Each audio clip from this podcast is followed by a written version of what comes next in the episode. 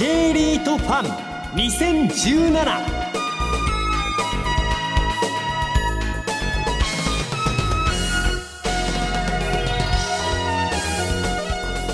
この番組は1月28日に東京証券取引所で開催した J リートファンの J リート IR プレゼンの模様をダイジェストでお送りします。この時間は住宅特化型の J リート証券コード8986日本賃貸住宅投資法人の IR プレゼンです。この番組は日本賃貸住宅投資法人の IR 活動の一環としてお送りします。それではお待たせいたしました J リート IR プレゼンです。住宅特化型の J リート証券コード8986日本賃貸住宅投資法人 IR プレゼン。株式会社三笠アセットマネジメント執行役員経営管理部長中村修二さんのご登場です。大きな拍手でお迎えください。えー、三笠アセットマネジメントの中村と申します。えそれでは、え早速説明を始めさせていただきます。こちら私ども日本賃貸住宅投資法人のポートフォリオの概要でございます。え日本全国に、え私ども分散して、え物件を保有している、えリートでございます、え分布といたしましては、え首都圏、えこちら全体の約52%を占めますが、えこの首都圏以外に、え人口が増加しております全国5大都市。札幌、仙台、名古屋、大阪、福岡、えこれらの都市に、え賃貸マンションを保有しております住宅特化型リートとなります。え現在、え昨年12月末時点で合計で物件は202物件、え資産規模が2247億、賃貸可能戸数で1万3301個という規模になります。え続きまして、ポートフォリオの概況です。まずあの地域別で言いますと関東が52.4%でうち23区が40.8%を占めておりますえそれ以降近畿、え東海北海道とその地域の経済に合わせて、え分散を投資をしております。でこの規模別ですが、え現在あの平均取得価格でいうと約11億円です。で私ども今新規物件を取得する際というのは1物件10億以上というのを原則的なルールとして今取得を進めております。で築年別になります、えー、こちら平均築年13.1年です。物件の取得の際この築年につきましても原則10年以下というところをベースとしてえ取得を行っております。ただ残念ながら過去から保有している物件、まあ、当然ながら、えー、経過年数に応じてえー、築年が古くなっていくところもありまして現在のところ平均築年は13.1年というところでございます、はい、続きまして引き続きポートフォリオの状況です。小当たり月額賃料。こちら全体の97.8%が、月額20万円未満に収まっております。で住戸別面積ですがこちらも全体の73.1%が50平米未満ということです。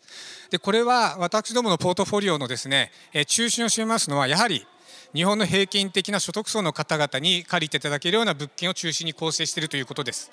ですのであの例えば非常に巨大な面積の大きい高級物件であるとか非常に賃料の高い物件というようなものはほとんど保有しておりませんのでそれが現在私どもの稼働率の安定につながっている部分でもございます。で賃貸借契約の種別ですが一棟貸しというのは全体の4.7%しかございません。これ一棟貸しというのは部屋は複数ありますけれども1テナントがまとめて契約をしておりますので、まあ、大体こういう場合あの社宅でありますとか学生寮みたいなものに多いのですが契約が切れると1棟丸ごと空室になるというリスクがございます。私どもそういう物件も保有はしておりますがこれは全体の4.7%しか持っていないと。で原則そういう物件には新たに取得はしていかないという方針でございます。で徒歩分数です。こちら全体の91.7%が徒歩10分以内に、保有してございます。そういう意味で言いますと地方物件とも含めて、この割合でございますので、当然ながら住環境的には徒歩圏内というあの非常に、いいところに我々は保有しているというふうな、状況でございます、上場から2016年12月までの保有資産残高推移ですがちょっとこれは保有資産残高だけではなくてですね私どものあのちょっと歴史についてもちょっと簡単に説明させていただきます。まず2006年の6月にもともとリプラスという新興不動産会社がリートを立ち上げましてここからスタートしております。ただこのリプラスのリートですがリーマンショックを受けまして2008年にスポンサーの親会社が破綻してしまいました。でその時点で、リプラスからアメリカの投資ファンドであるオークツリーキャピタルマネジメントという会社にスポンサーが変わってしまいました。これが2008年の出来事です。でその後オークツリーに変わった後にですね経営陣もその後変わりましてこれは2010年の9月ここで、プロスペクトリートと合併を行いました。この合併を通じて資産規模が、1500億円へ拡大いたします。でその後3年間というのはまだ増資等ができるような環境ではございませんでしたので保有している非常にこの収益性の悪い物件であるとか古い物件というのを売却して新しい物件を買うというあの資産のあの入れ替えを地道に3年間続けてまいりました。まあ、この期間、それを通じて稼働率は93%から97%へと改善をしております。でこの資産の入れ替えを行ってきて、え2014年以降2015年と合わせて2年、2回の増資を含めて、資産規模が、え2000億円台に乗ってきます。でこの2度目の増資のところで、資産規模は2200億円まで、拡大いたしました。でその後2015年の12月にそれまでのスポンサーでありました外資系のオークツリーキャピタルマネジメントから大和証券グループ本社に変わりまして今は運用会社はこの大和証券グループの傘下で私どもは事業を行っております。そして今に至っているというような歴史がございます。でプロスペクトリートと合併して以降の6年間どのように主要係数が推移をしたかというものでございます。営業収益のところですがえ当初の3年間というのは物件の入れ替えが中心でしたのでえこの期間、えこの営業収益すなわち賃貸収入をベースとした営業収益は6%ほどの改善でございましたしかし当期純利益コストの改善というところも反映されるものでございます。この6年間で当期純利益およびリートの場合ほぼ全部を分配金として皆さんの方にお支払いいたしますのでこの当期純利益と分配金はこの期間に37%を改善しております。要はこの期間に行いましたあのポートフォリオの入れ替ええー、資産残高は増えておりませんでしたけれども、えー、地道な活動で、えー、このような形で収益利益という部分への寄与を大きく膨らませたというものでございます。えー、こちらは、えー、第21期末の投資主構成です、えー、過半を占めますのは金融機関ということでこれはいわゆる投信業者さんでありますとか地方銀行さん信用金庫さん生命保険会社さんというそういう金融機関さんが私どもの過半を占める投資主というような状況にございます。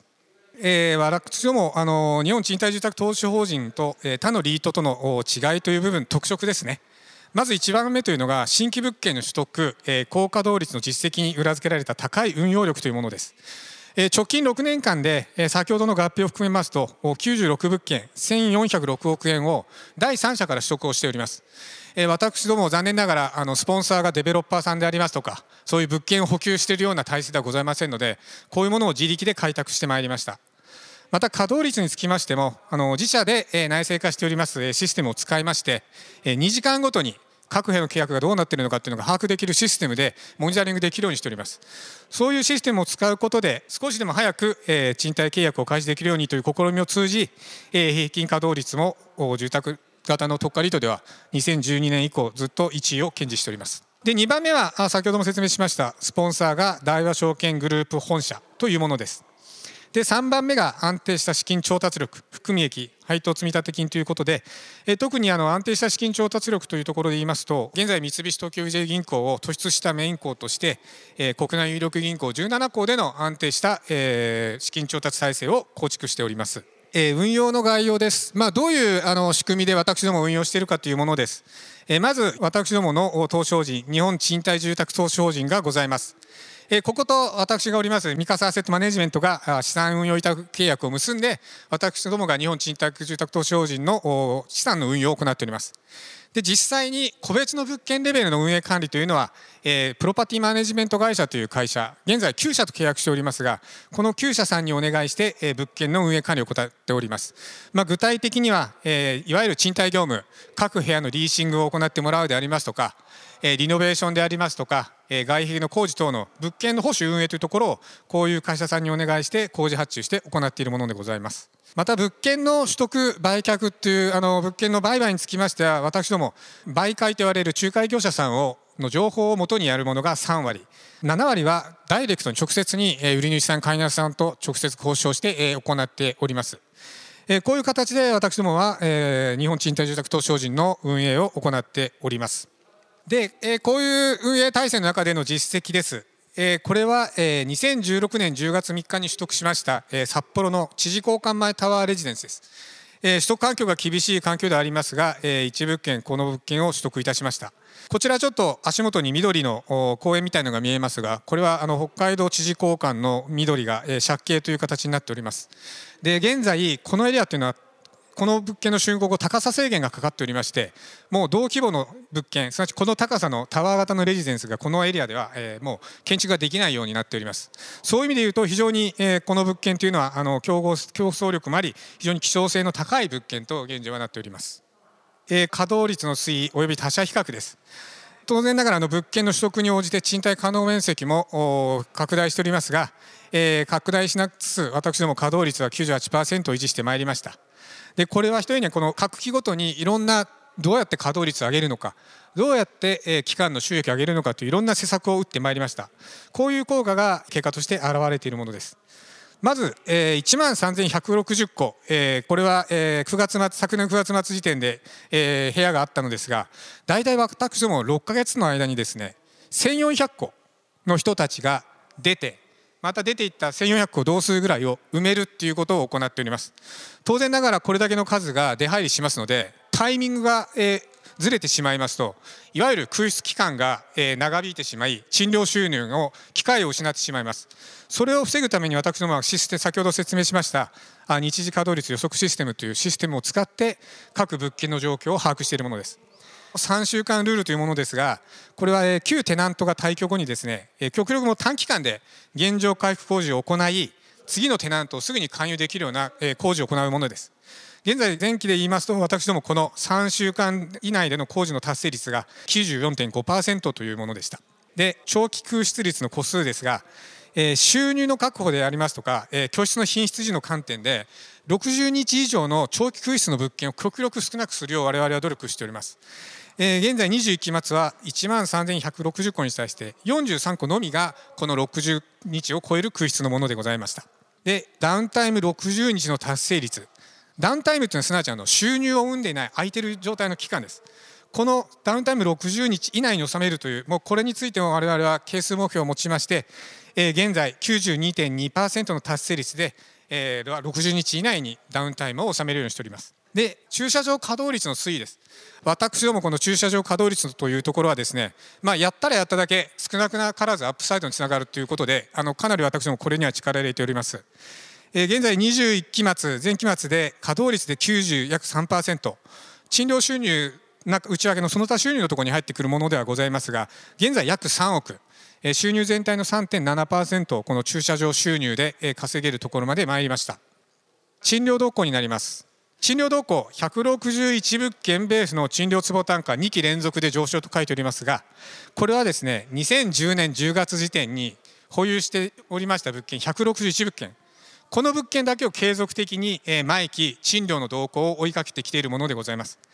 この2015年のですね9月までは、え、なだらかに、え、賃料は下落傾向にありましたが、え、2016年の3月期ここで、え、若干ながら改善をし9月期にも改善が継続いたしました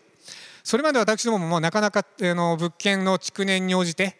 賃料というのは緩やかにやっぱり下がっていくものなんだろうかと思いながら一生懸命運営はやってたんですけども、まあ、徐々に私どもを試みてきてた賃料も改善させるというようなものが少しずつですが反映してきているような手応えを感じているところでございます。えー、続きましてずっと161物件を追いかけていける物件のですね賃料収入および NOI これを5年間でどうなっているのかということを分析してみました。この期間のですね約161物件。賃料単価は坪単価はやはり下落はしておりました。賃料坪単価は下落しておりましたけれども、え、トップラインと呼ばれる、まあ、賃料教育費、え、駐車場収入と合わせたこのトップラインは、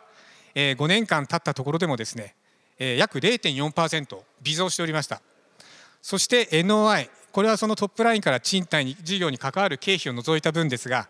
この部分は3.8%改善しておりました。で当然ながら一般的に築年に応じて物件の賃料収入力落ちていくとはいうもののやはり先ほどの施策でも言いましたが高稼働率をもう維持していくということと空室期間を極力小さくしていくえー、駐車場収入とかも地道に追いかける。そして賃貸事業経費を削減するということを試みていくことで、最終的な投資家の皆さんに分配できる利益ベースというのは、えー、築フルの経過であっても改善は可能だということを一つここで実証できたと考えております。さらにこの161物件の中から築25年以上のものを取り出しますと33物件ありましてこの33物件についても同様の分析をしてみました。25年以上の33物件についても約半数ぐらいはその改善が見られました。賃料収入部分でプラス1.9%で NOI ベースで14%というふうに築年が25年を経った物件でもやるようによってはまだあの働いてもらえるということが確認ができました。これはあの一例でグランカーサ大官庁という名古屋市の築30年の物件です、えー、居室についてのバリューアップを実施したり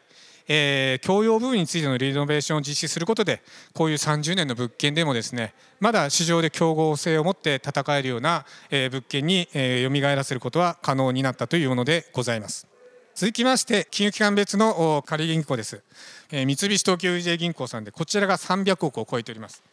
で準メインが、えー、三井住友銀行さんで、えー、こちらが193、まあ、約200億ですね。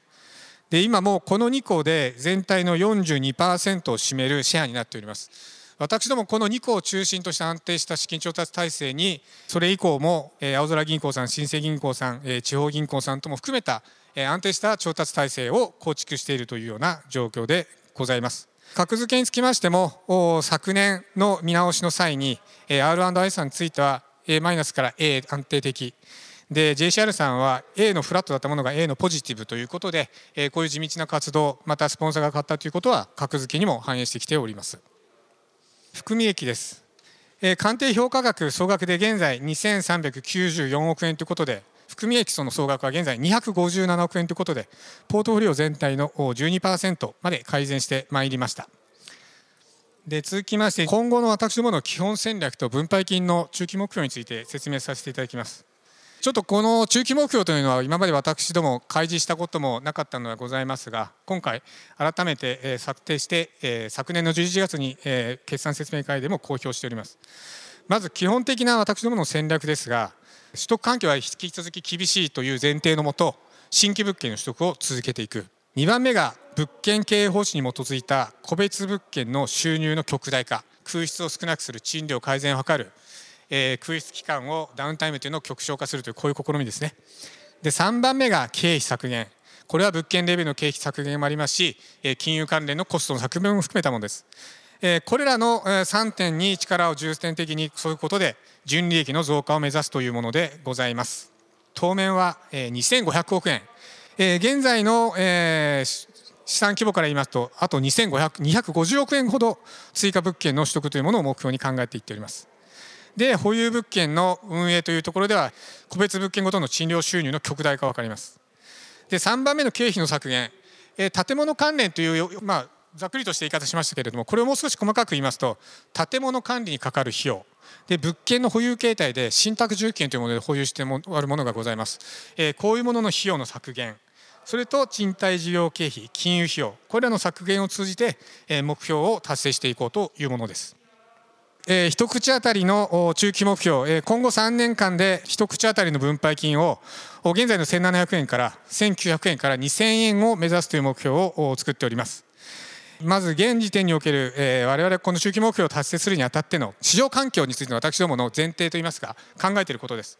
まず引き続きですがあの物件の取得環境は非常に厳しいものと考えております。ですので簡単に追加物件取得が簡単にできるとはそこまで甘くは私ども考えておりません。で金融緩和市場につきましては金融市場現在マイナス金利の導入で引き続き金融緩和状況にありますがこれはまだ当面続くというような前提で考えておりますで新築物件の供給やはりこういう環境ですのでなかなか新築物件のかあの供給も進んできておりませんのでそういう部分でいうと供給過多による賃料下落のリスクっていうのはそれほど大きくはないと見ておりますそれと都心物件こちらはリーマンショックの後急激にあの落ちたということもありますので都心物件の賃料はあの順調に回復基調にあるだろうというそういう前提に立っております。その前提で私どもが300円最大300円を達成する方策ですがまず一口当たり分配金300円のうちの100円を新規物件の取得、まあ、これは大体100億から200億円それと個別物件ごとの賃料収入を極大化するということを通じて大体70円から140円ぐらいのレンジになりますが真ん中を取って100円の財源をまず確保しようと考えています。で2番目一口当たり分配金200円の財源です。こちらは先ほど説明しましたコストカットが中心になりますがまず、え建物管理費、えこちらの削減を通じて、え分配金で、えプラス20円。信託報酬。これ私どもですね現物不動産で保有しているものと信託受益権で保有しているものがあります。この信託受益権については毎年、信託銀行に対して、受益権についての管理費用を払わなくてはならないのですが解除して現物化にすることで、え私どもはそのコストも削減しようという試みでございます。で3番目が金融費用です。こちらについても有利子負債コスト第21期の実績はですね全体で1.47%でございましたが第27期に向けて1%目指す。というそういう目標で金融コストの削減に取り組んでいくものでございます。今後3年間で、まあ、到来する金額654億円、えリファイナンスの対象になるものがございます、こちらを1%で借り換えるとこの目標が蓋然性が高まるというものでございます。それと4番目が23期から、えー、配当積立金。私ども現在あの68億円保有しております。これ第23期以降あの予定としましては50年の均等償却という形で分配金に上乗せしてお支払いしていく予定です。大体この分が40円ほどになります。このトップラインの収入を上げるっていうのとコスト削減。で負ののれんで持っていたものを償却したものを載せるということで200円から300円を分配金を増やすという目標を達成していくことを考えております。で25ページにちょっとファイナンスの図を入れております、えー、こちらですねあのやはりファイナンスに依拠する部分が大きいのでこれページを置いておりますが、まあ、現在ですね22期から27期にかけて654億6700万と、まあ、多額のリファイナンスの対象になる、えー、ローンがあります。私ども毎期、えー、順調に、えー、こちら、えー、リファイナンスによって、えー、コストの改善を進めてきております。ちなみにですねあの前期第21期にはですね225億円、えー、リファイナンス借り換えがありました、えー、こちらのですね借り換えは、えー、5.9年で、えー、トータルコストで0.63%で、えー、借り換えができました。ちなみにその借り換え対象だった225億円のローンというのはもともとは、契約年数が3.5年で1.3%だったものです。要はリファイナンスを通じて約0.67%のコストの改善につながってというものでございます。でこれからこの3年間期日が来ます借り入れについては段階的にえ現状の我々の信用力をベースとしたコスト改善を図ることでえ最終的には第27期に向けてえ1%までえ全体の借り入れコストを引き下げていくということでえ最終的な私どもの中期目標を達成したいという所存でございます。あのちょっと駆け足になりましたが、えー、私どもからの説明は以上でございます。あのご清聴ありがとうございました。ありがとうございました。日本賃貸住宅投資法人 IR プレゼン株式会社三笠アセットマネジメント執行役員経営管理部長中村修二さんでした。中村さんどうもありがとうございました。盛大な拍手でお送りください。